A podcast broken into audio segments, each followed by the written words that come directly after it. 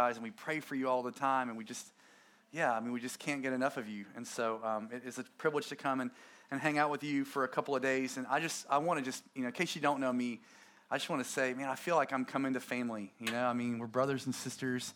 Um, you know, I mean, most of us in the room, or a lot of us in the room, are part of Advance, and it just feels like, I don't know, it just feels like being with family, which is cool. You know, it's like it's just it's a great thing. It's a great moment, and um, as we kind of take some time and just consider what it does, what does it actually mean to advance. You know, and so many churches are retreating, and so many, you know, Christians are retreating, and so many churches are sort of putting their heads in the sand and pretending, you know, that it's, you know, it's not as bad out there as it looks, and, you know, waiting at the proverbial bus stop for the chariot to come and swoop them into the sky. And um, what does it really mean to do this, to advance the gospel? And I just, I'm so stoked. Um, and, and to be honest with you, I'm so daunted um, at what we're about to talk about. I really am. Um, I mean, I'm daunted on one level because I really respect all of you. And I don't feel like I'm necessarily better or anything like that. I, I, mean, you know, many of you guys have been doing ministry, some of you longer than I've been alive. I mean, that's, I mean, Matt, that's a big deal, you know? and, um, and, um, and I think more daunted just by the, I mean, just the stats of your nation. And, um, you know, having a chance, as Matt said, I've spent time in various, you know, pockets of, um, of England, and I'm going to be in Wales over the weekend. Um, and just the, the, the, the amount of people that don't know Jesus in this country. And they're not like people in where I live, where they don't know Jesus, but they think they do, and they'll, you know, they'll fight you to the death, you know, if you say they don't, like that. Like just the amount of people who just, just don't care, you know. Um, I mean, hearing, you know, some of you say, you know, point this percent or 92% of our, and just these, these ma- like, just massive amounts of people in your country that don't know Jesus. And so, I mean, while I'm glad we're going to hang out and get to, you know, know each other better and sing some songs and talk about some things, at the end of the day, like, why we're here is because this, like, country needs Jesus, yes. you know? And um, like it or not, we're the hope of, we're the hope of England and Wales. I mean, could hope for some, I mean, something a little better than this, but this is what we got, you know? And, um, and um, yeah. So I, I just, I, I actually want to just pray again um, just considering, I mean, it's, it's great that we, we fix our eyes on Jesus. That's how we should start. That's how we should do things. But man, as we just consider the loss, as we consider the, the magnitude of the mission, it's good just to just, just turn to Jesus again and, and just say, Jesus, we need you. Um, it is impossible for us to save one person on our own, let alone the millions of people who need you in this country. We are so helpless and so hopeless we are, we are just absolutely undone by the amount of work that needs to be done. But we turn to you, who was lifted up so you could draw all men to yourself, who builds your church, who, who offensively takes on with your church the gates of hell. And we just say, Help us. Put courage into us. Give us eyes to see. Give us ears to hear. Teach us and instruct us and lead us. And God, I pray we leave feel, feeling um, not just we had great time together and time and worship, but that we leave feeling like we've got some, some more clarity, maybe a little bit more clarity on, on what, what we can do to, to better love and serve and reach the, the people that you've put around us, Jesus. And we ask this in your name. Amen. Cool. Um, yeah. Yeah, these times are rich, man. They're good. They're good. We, we, um, we know one thing about the magnitude of this task. We, we really need God and we really need each other. You know, we really need God and we really need each other. And so this is rich stuff. Um, just a bit about me in case you don't know me. Um, my wife is in the back, Jill. If you'd wave or something that way, people don't look at the wrong lady. Yeah, that's Jill, not, not the guy sitting next to her. And um, I've got two kids that um, you guys were so gracious to help come across with us on this trip because it's two weeks and it was long. And it's just been great. Jed, our four year old, and um, Wyatt, who's 18 months old. And um, it is a privilege to, to be here with them. Um, we planted a church in my hometown in a little town off, um, off the coast of North Carolina about seven years ago. The church is called One Harbor and um, grew quickly and just lots of unsaved folks. And um, you know, some church folks obviously coming, but like just just tons and tons of unsaved folks. And one of the things that we learned right away is just mission is messy. Um, my friend Tyler Jones says that mission is messy, and um, And, and the more people that were coming to Jesus, the more messy things got. It just got messy, you know? Um, it wasn't like people didn't like, they didn't like want to show up, you know, like during office hours. They wanted to call you at three in the morning, and then they'd knock on your door at your house, and you're like, how'd they get our address? You know, and then they, they, they wouldn't, you wouldn't answer the door, and so they come look through the windows. And like, they just, it was just messy. People just, I mean, I could tell you off, offline some stories. There's just not a playbook for some of this stuff. I mean, yeah, anyway, just messy stuff. And I know a lot of you guys know the same. Um, and so folks were getting saved. They were messy people, um, and they were bringing their messy friends. And we were realizing more and more, man, we want to try to reach. We want to try to reach people like this. Our second Sunday um, of our church plant, we were meeting in a living room. We had about eight people, so we were a cult um, by all definitions. And um, and this guy shows up, and he's you know he says, hey, he's like, I got ten minutes, and I got to leave. And I was like, well, it's church and it lasts longer than 10 minutes. Um, I'll be fast, but that's all. I mean, it's going to take longer than that. So he comes in and he's um, very distracting the whole time. He's getting up, answering phone calls. I mean, there's only like nine or so people in the room. You know, anything's distracting at that point, let alone a guy walking around talking on his cell phone, you know, very loudly. Um, anyway, I keep wanting to say to the guy, hey, I think your 10 minutes is up, you know? I mean, don't you have somewhere you got to be, you know?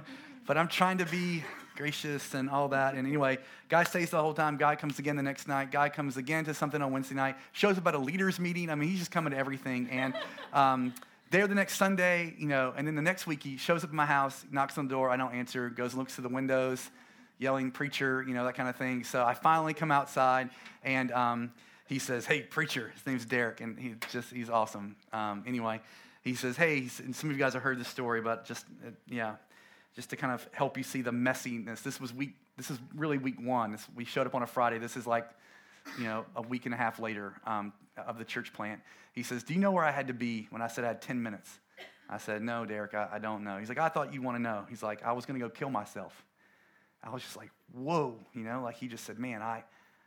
I've, I've been a drug addict for years, you know, followed the Grateful Dead, sold acid. I mean, he was just crazy, you know. He just said, They told me if I got sober, I'd be happy. I've been sober five years and I'm just as miserable and I was going to go kill myself. But somebody the night before invited me to your church. We weren't even a church. We were like, you know, a cult in a living room, you know? And um, he said, I was on my way to kill myself and I drove past the house and I said, I'll give him 10 minutes. Now the guy's saved, obviously baptized, got married, has kids. He helped us plant one of our sites. He's on the worship team there, and now he's in our eldership development program. And I won't be shocked if the dude plants a church. Um, and it, you know, he, I might end up handing one harbor over to him. I don't know. It's, it's just um, amazing what has happened with this guy. But right away, he began to bring all of his messy friends, and it just got, like I said, messy. So um, the reality was, then I was like, well, faced with, okay, like we like the idea of people like this showing up to church, but how do we, what do we do with them?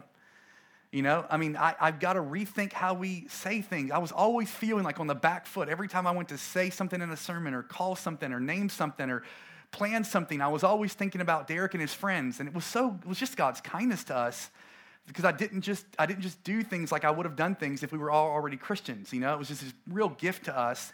And through the years, really is what helped us shape, I think, looking back on it, helped us shape ministry um, the way that we did and, and put us really, you know, in a place where we always feel a bit on the back foot, always trying to anticipate what people like that need and what they're thinking and what will make sense to them. And so um, I want to just kind of talk sort of this first session about what it looks like to build a church that exists for mission. And I'm going to hit the ground running because we don't have a lot of time and it's going to be a bit of a fire hose. And this is recorded, and so you can go take notes later if you want. So, um, I want to start off with the premise that I'm working on, which I think is theologically sound, um, and that is that we get a lot of choices in how to do ministry. We do, we get a lot of choices. And how we do ministry, there's just tons of options. But I think we arrive at ministry thinking we have very few options.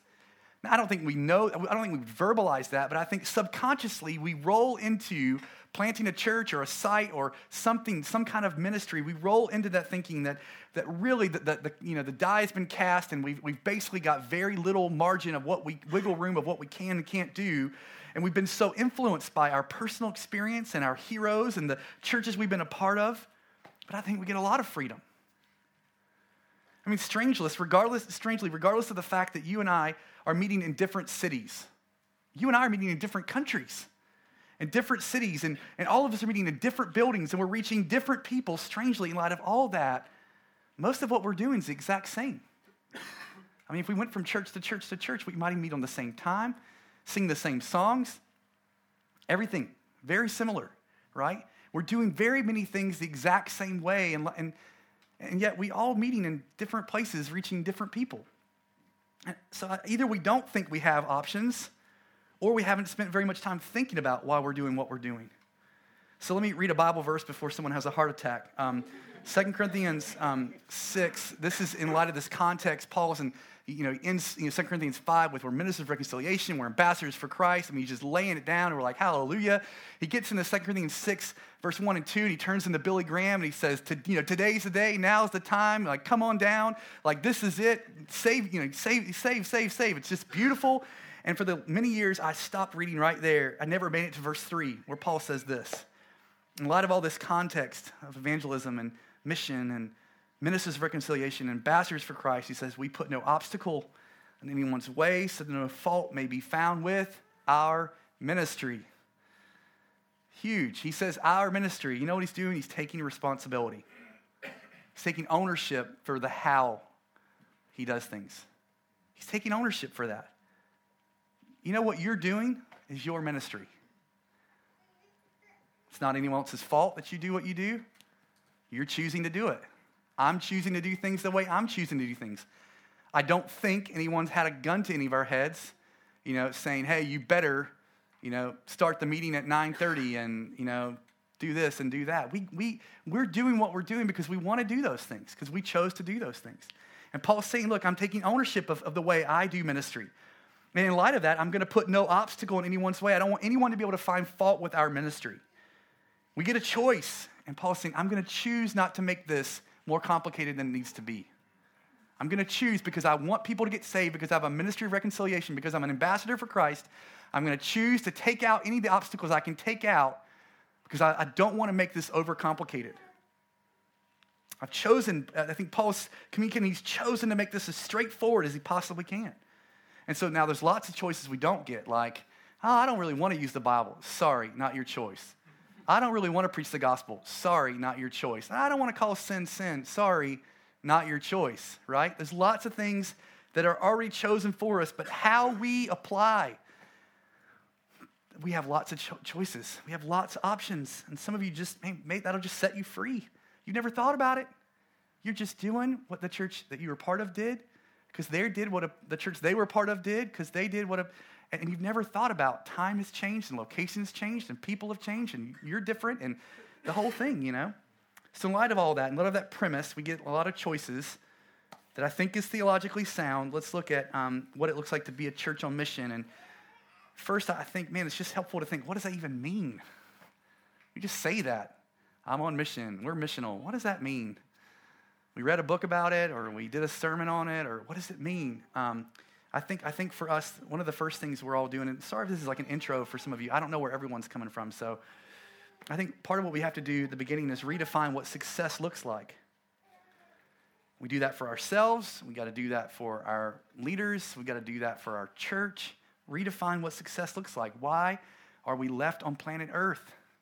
You know how much easier it would be to sing all the songs we sang right now if we were in heaven? Way easier right? Because we wouldn't be distracted and thinking about lunch and, you know, all the stuff we've got to do or just, you know, sin or whatever. We, you know, we, we would just be just in his presence. It'd be so much easier. So why aren't we there, right? I have a friend um, named Terry Kruger who used to say, you know, if, if the only thing we were supposed to do is just, you know, grow in holiness and worship and read our Bibles, you know, when we get saved, someone should take us out back and shoot us because it would be so much easier, you know? I to apologize in advance for the amount of you know gun hunting, military things that'll come out. I am who I am, and I'm sorry if it offends you. Um, we do eat what we shoot, um, so that I, have told is helpful to know. Um, but it would be it would be so much easier because it's, it's like the Christian life is hard. I mean, if all we're supposed to do is try to be good Christians and read our Bibles and sing songs and pray prayers, it would be so much easier in heaven. We should get instantly raptured when we pray the sinner's prayer. And yet, God doesn't do that. He leaves us here, and so why?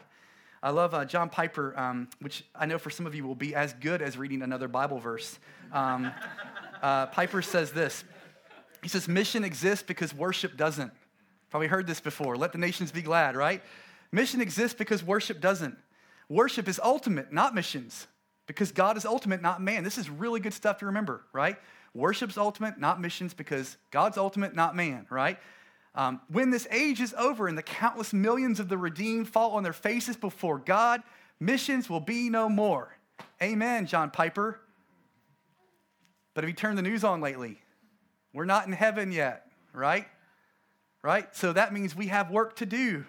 This age isn't over. We have no business standing at the proverbial bus stop waiting for our chariot in the sky. We are on mission. That's why we are here. We aren't dead yet.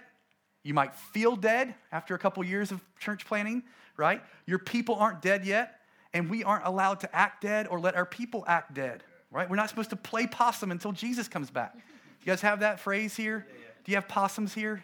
If you don't, I want to move here because I, they eat our chickens. It's just a mess. Anyway, we shoot those, but don't eat them. So, um, um, um, you and I, we don't, as, as leaders, as pastors, we don't exist to entertain Christians, constantly trying to entertain them, or as they get older, work with them to plan out their funerals and a potluck. You know, that, that we, that's not why we're here. It was a real moment where we, we said that on a Sunday to our church. We addressed the older people in the room and said, We're just not here to plan your funeral. You're not dead yet. You're not. Get some Caleb in you and, like, let's talk about the next mountain for you. That way, when you do die, we can like celebrate you. You know, we can really say, man, like, listen to the Bible. This is just incredible. Psalm 107.2, uh, sorry, verse 2. Let the redeemed of the Lord say so, whom he has redeemed from trouble. Let the redeemed of the Lord say so, not pray to get out of this hellhole. Let them say so. Let them do something. Let them, let them, let them talk about how they've been redeemed. Psalm 150, verse 6 let everything that has breath praise the Lord. And that's not just on Sundays from 9 till 9:45 or 10:45 or whatever your church does, right? This is why we're redeemed and why we still have breath, so we can say so. And it's up to you and I as leaders to redefine what success looks like. We're not trying to pull off good Sunday services. We're not trying to keep the saved saved. I had a pastor in town tell me a few years ago, a pastor's a large church in our small town, and he says, um, I'm really glad, we as pastors, we're really glad God brought you as one harbor to the city. I was like, wow, thanks. I haven't heard that tons, so that's awesome. And he said, um, I mean, God's called all of us to keep the saved saved. And I just think, man, it's great how God brought you guys here to reach all the sinners. I was like, which, how did I draw the short straw on that one? Like, you get to hang out and play golf with all your Christian friends, and I have drug dealers call me in the middle of the night, and my wife's crying, and this whole like, I mean, None of us get to re- just reach. I mean, theologically, it doesn't even make sense. God keeps the saved saved. That's what the Bible says. This guy's trying to do God's job. Um, it's not just good enough that we, um, you know, sometimes we think, well, we have done this, we've done this, we've communicated, you know, we, we've, we've said this is what success looks like. And we did it on January in our vision series, or we, you know, do it once a year on this thing, or uh, that's, that's not enough. We have, you know, it's like what Luther said about the gospel. We have to beat it into people's heads repeatedly. I love that. To beat it into people's heads over and over again. A friend of mine says that um, vision drifts every 30 days. Every 30 days, vision's like just drifted. So you could preach on something now, and 30 days from now, do a survey in your church and see how many people are living in that. I'm, I'm going with a goose egg. I, I think very few people would be like, Yeah, brother, I heard it once, and that was enough. Vision drifts. And so you did a series on mission two years ago, or you did a thing on it in January, it's already over. We have to beat it into people's heads repeatedly, right? Hmm. So we have to redefine success. We have to beat into people's heads. How do we achieve this? I think the next thing we have to do is clarify what the mission is for people. Clarify what it is. Clarify it for yourself. Clarify it as a team. Clarify it to your church. What is the mission of our church? Like, so the, the Bible doesn't say you have to have a mission statement for your church. All I'm saying is if you don't, somebody will come up with one for you. Like, it's up for interpretation if you don't spell it out. This is what we're here to do. And, and, and sometimes we know, well, we got a mission statement, but it's so complex. I mean, it hits every single theological wicket that could ever, you know, but no one has a clue what it means. Here's a little test. If right now we put a microphone in front of your elders' faces and they couldn't state your mission statement, you need to change it, right? It's not a good one if your elders don't even know it, right? Um, it should be simple, it should be clear, it should be something that not just you and your elders, but every single, you should want 85 to 90% of the people in the room in your church to be able to state right off the bat, this is the mission of our church. Because everyone is interpreting a mission statement. So you have to tell them what it is, you have to clarify what it is, or they come up with another conclusion. Ours is, um, ours is make disciples and push back darkness, all for the sake of the gospel. Um, it's simple for us. It involves this, this, those tensions of we want to make disciples, but we also want to be on mission. We want to push back darkness, and the two aren't at odds. The two actually make sense together.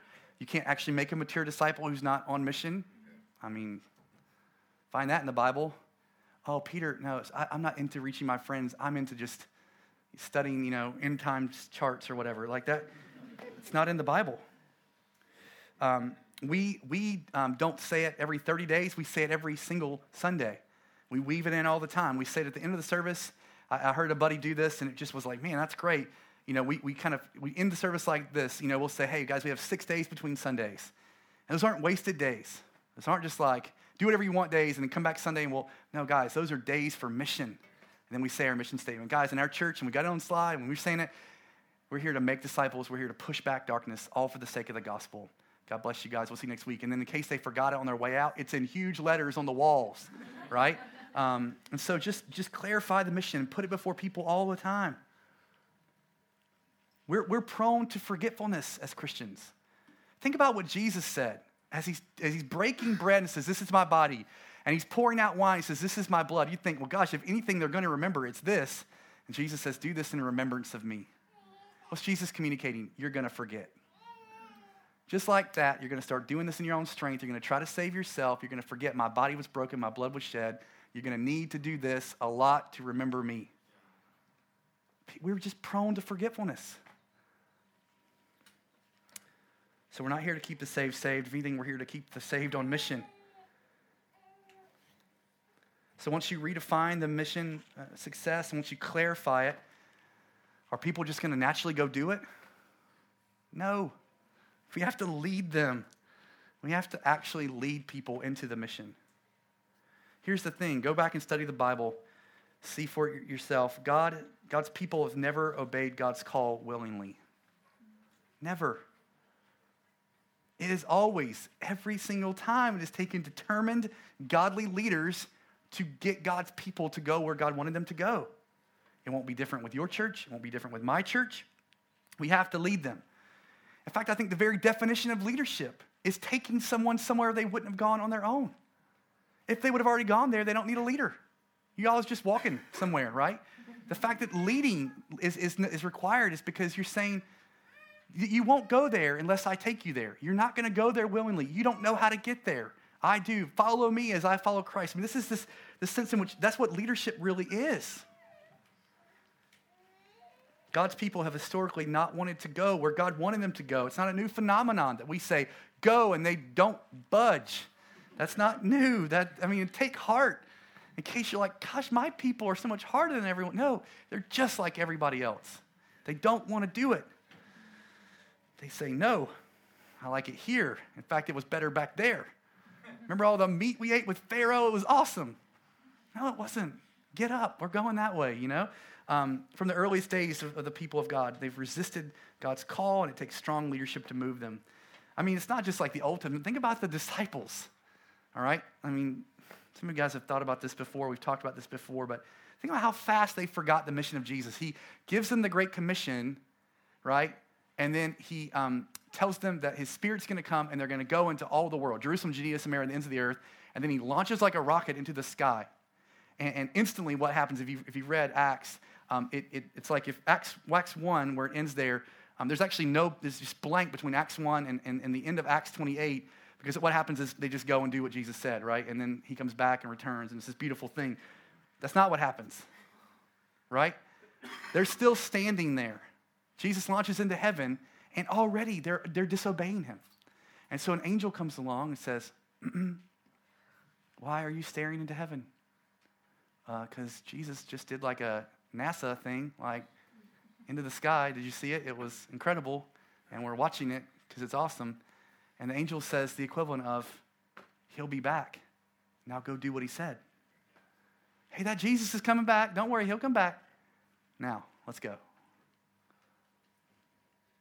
Just so fast. We're so prone to just standing and staring rather than going and doing. And that's not just your people, that's all people. So, we're not trying to keep them saved. If anything, we're trying to keep them from shooting each other, using the sword of the Spirit on each other. Boredom sets in when there's no mission, and we begin to use we begin to use, you know, uh, the things that we could use for mission, we use on each other. It's all this drama. I mean, in fact, I think churches, most churches are loaded with so much drama because they've forgotten mission. We're so bored, we just turn on each other. It's like Lord of the Flies in a lot of our churches because we've just forgotten mission. We have to rethink everything we do in light of mission. Think about this. If you, um, if you thought we were going to drive from here to London, you start out with a set of directions, right? And what if you found out midway to London, oh my gosh, we're not driving to London, we're driving to Wales? Are those directions going to get you there? No. You're going to have to go back, maybe backtrack a bit. You have to take some different turns. You have to do some different things because the destination's different. Well, some of us started off thinking that for us, ministry was we're just going to pull off a good Sunday. Maybe we thought we were just supposed to keep the saved saved, or keep them entertained, or keep them happy, or keep them from killing each other. Um, and now we, we, we, start to realize that there's, there's, um, there's something different that's a destination. Success looks different, right? It looks like engaging our city and reaching the lost and being on mission. Well, that's a different destination than keeping them saved and keeping them entertained and just that's a different destination. And so some things are going to have to change. You can't get there using the same directions you had, right? Um, and so I want to just I want us to think through some of those things, um, kind of using three of the main elements, three of, you know, of some of the main elements that we have in church: how we make disciples, how we use you know community, and how we bring through leaders. Um, if mission is the destination, right? Um, if that's if that's the destination that we're going to, we should be making disciples for the mission. What if we, what if we went into someone getting saved thinking we have to get them to the point where they can reach their friends? We have to find out how they can go back and change the subculture they came out of.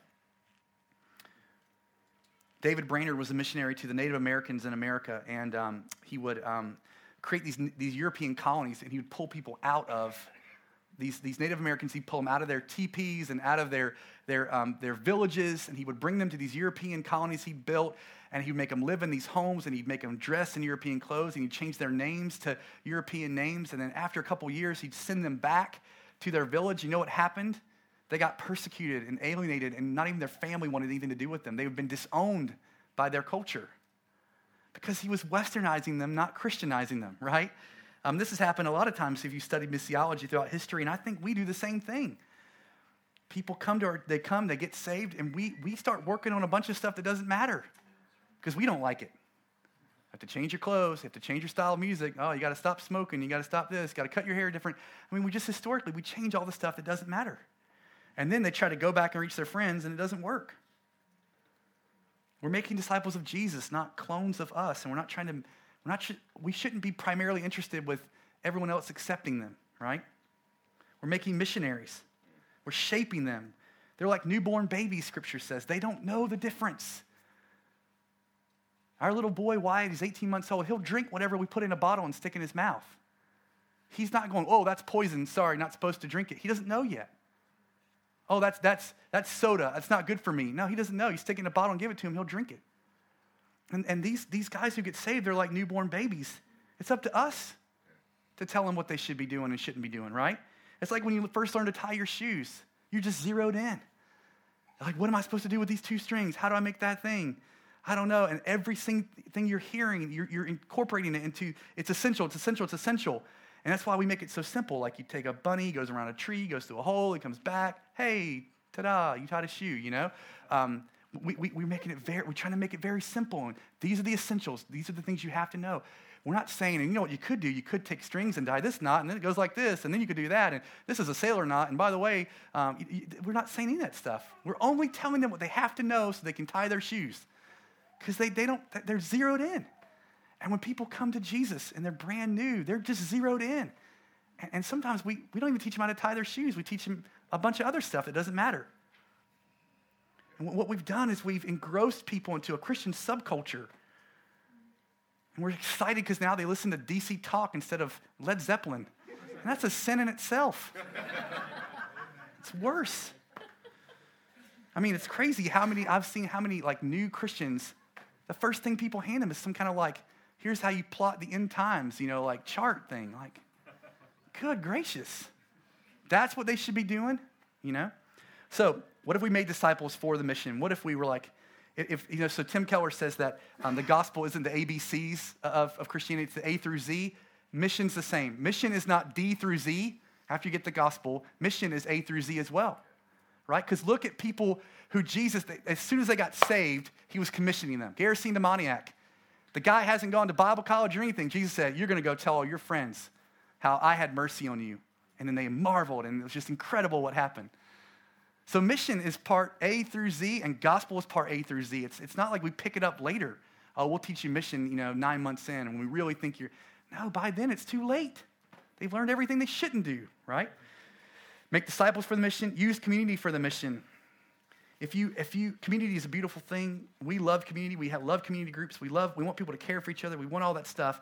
But if you make community first, you never get mission. If you aim at community, you never get mission. My friend John Murphy says that. But if you aim at mission first, you show people they can get along with anybody. They can have community with anybody, right? Um, when the bullets start flying, anybody who's not shooting at you, you can work with, right? Um, that, that's just how it goes. And when mission becomes the, like the goal, man, together as a community, we're going to be on mission. We're going to reach our city. You find that um, you don't have time for all this pettiness. These constant counseling sessions of people who don't like this about each other and all this silly stuff. Just get over it. Time's ticking. We got to reach our city. Let's just get over it and get back out, quickly forgive each other, and move on, right? Um, bring through um, leaders for the sake of the mission. We don't just need people who show up early for prayer and can lead a meeting and went to Bible college. The previous criteria of what it meant for us to, to for someone to be a leader, if mission is now a thing too, well, some of that stuff maybe needs to get added to the list. You know, think about the Bible says, you know, they should also have a good reputation with outsiders. That doesn't have anything to do with leading a meeting, but it's important according, according to the Bible, right? How can they, do they know how to engage lost people and reach lost people? I'm personally trusting for indigenous leaders for every single subculture in our area. Because I know they're to reach, they're to reach them better than me. I'm praying, God, I want to see, I want to see every single subculture represented in our leadership team, indigenous leadership. Because I don't want to just pull off a Sunday. I want to start an indigenous people movement. I want to wreck and ruin my, my part of our state. I want to wreck and ruin it for the gospel. And I'm going to need a, a ton of indigenous leaders to do that. Look at the, the leaders you're raising up. Are, are they, is the process of which you're raising them, does it include mission? If not, it's just perpetuating the problem. It's passing it off to another generation. Make, make mission part of what you do to bring through leaders. It's not just good enough. I mean, it's like, watch these guys come out of Bible college. They, they can answer everything right on the test, but you stick them in a pub, they, they're clueless, right? They're going to get beat up, right? How, how, do we, how do we add mission to all that other stuff, right? Watch out for people who want to come join your church plant but don't love your city. God told me to. Okay. Well, if God's actually sending you here, God will put a love for you, this city in your heart. Because I don't want you here if you don't love our city. Because what good are you going to be to us? I had a good friend who um, Somebody went and joined their church plant, and all they did the whole time was talk bad about the city. They actually they ended up leaving, and they caused a bunch of people in the church to want to leave as well. They're like, "Oh yeah, this city's terrible. Don't let that happen to you." We'll talk about Sunday mornings and personal life and stuff more later, but settle in your heart. You're going to do whatever it takes. Draw a line in the sand. Be willing to change anything. Be willing to, to change anything. Be willing to, be willing to lose people who aren't, who aren't up for this. This is just not what I want. Okay. And can we show it to you again in the Bible? It's still not what I want. Okay. Maybe, maybe this is not the church for you anymore. Be willing to lose people. It's going to happen. Um, a couple more quick things. One, run to the sound of the guns. Um, when trouble happens, you know, when there's tension, run to it, not from it, right? It's just basic leadership. You're in a community group where you're washing dishes, you're hearing so, these two people talking behind you, and oh, can you believe so and so shut up tonight? I hate that person. Yeah, yeah. You don't just like keep washing dishes like la la la la la. You just put down the dishes. You two outside. Hey, that's not how we talk about people in this church. That's not how we treat people. You're running to the tension, right? You should do that in mission as well. Don't tiptoe around the hot topics. Who can't talk about this? Can't talk about this? No, talk about it. In fact, those are the only things we probably have time to talk about, right? Run to the tensions. Um, Jesus in Matthew 9, he, he, he, um, he says to a paralytic who's brought in, um, he says, Your sins are forgiven. Which, if the paralytic you know, is honest, he's probably thinking, Awesome, what about my legs, right? Um, but, but that's not who we hear about. What we hear about is the scribes who are thinking to themselves and saying to themselves, This man's blaspheming. How can he say your sins are forgiven? Jesus, knowing their thoughts, says, Ooh, don't say sins are forgiven anymore. Nobody likes that. No, he knows their thoughts and turns and says, Why do you think evil in your hearts? Which one's easier? Easier? Your sins are forgiven or rise and walk. Just so you know, the Son of Man has the authority to forgive sins. Get up, go home. Run to the tension, run to the sounds of the guns, right? Run to it. Maybe you're thinking, there's just not any tension in our church. Le- try to lead them into mission. Tension will come. It's like, my kids, they always do everything I say. Well, just say no and see how quick that, uh, their heads are spinning and stuff's shooting out of their mouth. And like once we try to lead people somewhere, then tension shows up. If all we do is do everything they want, of course there's never going to be tension. The moment you say, guys, we're not doing this anymore. Why? Because we, we think that we've got a better chance of reaching our city if we stop doing that. Now, now there's tension and run to it. Don't, um, don't try to reach lost people based on bad assumptions. Get to know your city. Keep your finger on the pulse of reality because otherwise, invariably, what you're doing is you're trying to reach the lost people that are presently in your city, imagining the lost people that were around when you got saved. So if you got saved in the Jesus people movement, you think now everyone is still just like they were in 1973, right? And so you're reaching people based on those. If you haven't been out in a while, get out. Go out, see your town, get to know where people are at and what they hang out with. What would it look like to reach them? Dream. Look around your city. Don't rely just on surveys, that's great, but also hang out with people and get to know people and find out what they mourn and what they celebrate and what they love and what, what they fear. Find those things out. Jesus said, Be fishers of men. And that requires that we, we, we think about who we're trying to catch and we do things to specifically catch those, those people, right? You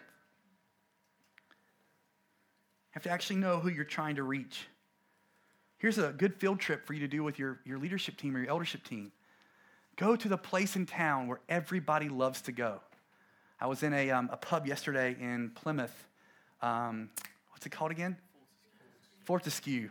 And I just, as soon as I walked in, I was like, yep, this is the place.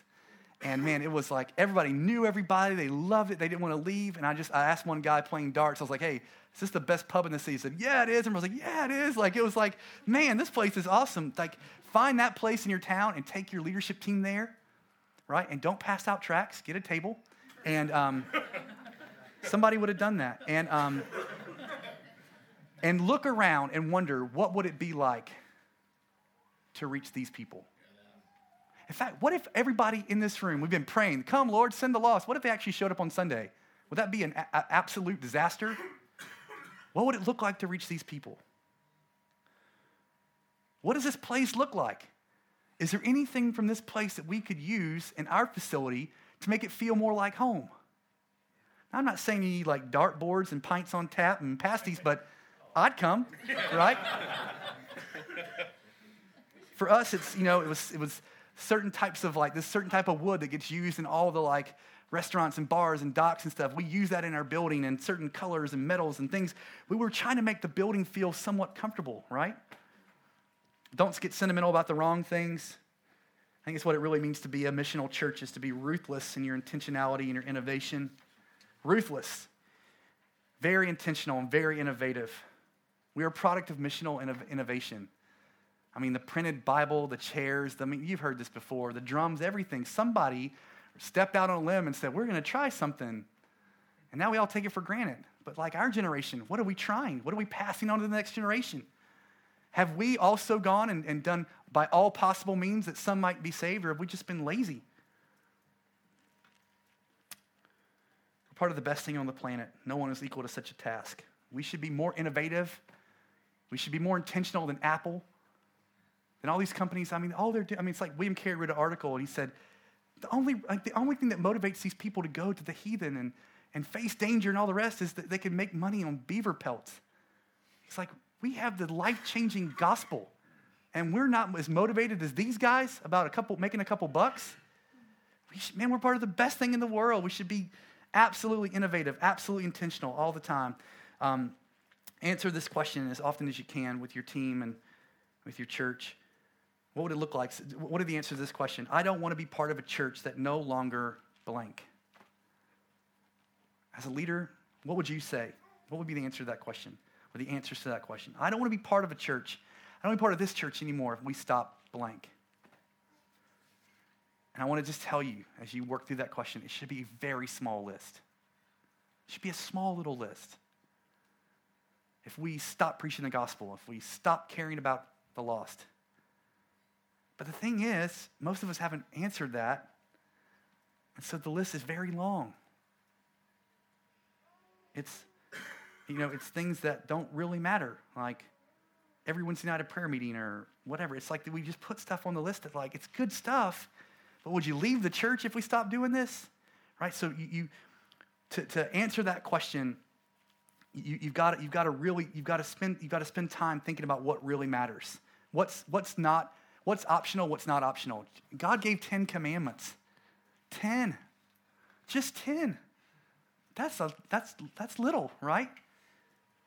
I think sometimes we, we, we have so many more things that we, we, we heap on top of that. We're like the Pharisees, adding laws on laws, you know?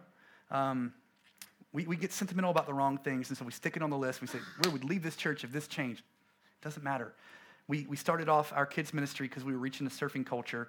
Uh, we named it Hang 10. I didn't even name it that. Somebody named it, which is just a surfing move, and it just worked. I don't know, it worked for a little while, and we named it that, and it was, it was so cool that everybody loved it because they were all surfers, and we started naming all the different age groups, you know, you know, the boogie boards and the, you know, short boards and the long boards and all this stuff. And um, we got really just like, wow, this is so cool. We made t-shirts and everything. And, and then, you know, the church started growing with people who weren't surfers. And it was like, um, this, the, the, the, the, the question came up a couple of times hey, what if we named it kids ministry? You know, so people would know what it was when they take their kids somewhere. And I can't tell you how offended myself and a few of us were. We're like, how dare you? You aren't here when we shed blood for this church and named it Hang 10. You know, it's like, looking back, it's so stupid. It took months months to get that out of our hands and go, okay, we'll call it kids ministry so people know where to take their kids. We got sentimental about the wrong thing. You've probably done that too, if you think about it. There's things we are we don't we are sentimental about when it comes to our kids. We, we we're sentimental about taking them seriously. It's not babysitting. We're, we're, we're, we're sentimental about showing them Jesus is amazing right? That's what we want to do. That matters. What do we call it? Who cares? Let's call it whatever makes the most sense for the mission, right? Just a silly example, you probably got a couple yourself. Create a culture of trying in your church. Create a culture where people are um, expecting you as the leadership team to try new things and experiment with new things because we want to try to reach these people. We're going to try something. We're going to try it for three months. We're going to try it for three weeks. We're going to try it for six months. If it doesn't work, no problem, right? You create a culture of, of trying, which means, you know, it's hard for us charismatics, but we're going to have to say, God said less. Because every time you say God said, then like you're kind of stuck, right? God said we're going to do Sunday nights at 6:30. Man, it's going to get hard when that doesn't work. And you keep for years convincing everyone God said. You could have just said we're going to try it out.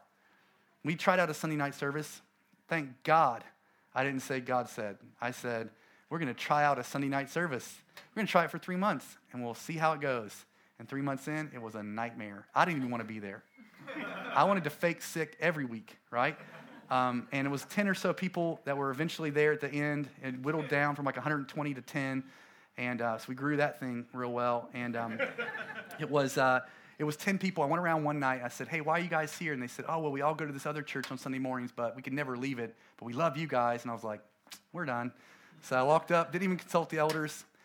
Everybody, thank you. Welcome to the last Sunday night service. And uh, God bless you. If you can't go to church on a Sunday morning, we know of other churches do Sunday night. We'll happily point you to them. They're great. They love Jesus. We'll hang out in heaven. Um, we, we just tried it, didn't work, took it on the chin, and that because we didn't keep perpetuating it and keep trying to, oh, but God said, we just said, hey, you know what it did? Everybody was like, well, cool, we tried it. That was awesome. Glad it's over. Let's try something else. You know, you create that sense of like, we're just going to keep trying new things, okay? Um, yeah, so I think we've gone pretty good. I think we've done a lot. Um, yeah let's do this. Let's, um, let's break up into some um, groups. Um, and we've got a, a, handout that can quickly get passed out to you. Grant's got them. Then we'll get a couple other folks to pass them out. This is just some questions front and back that um, the groups would be um, folks from your church, right? So the guys that you brought, husband and wife, or broader than that, or whatever it is.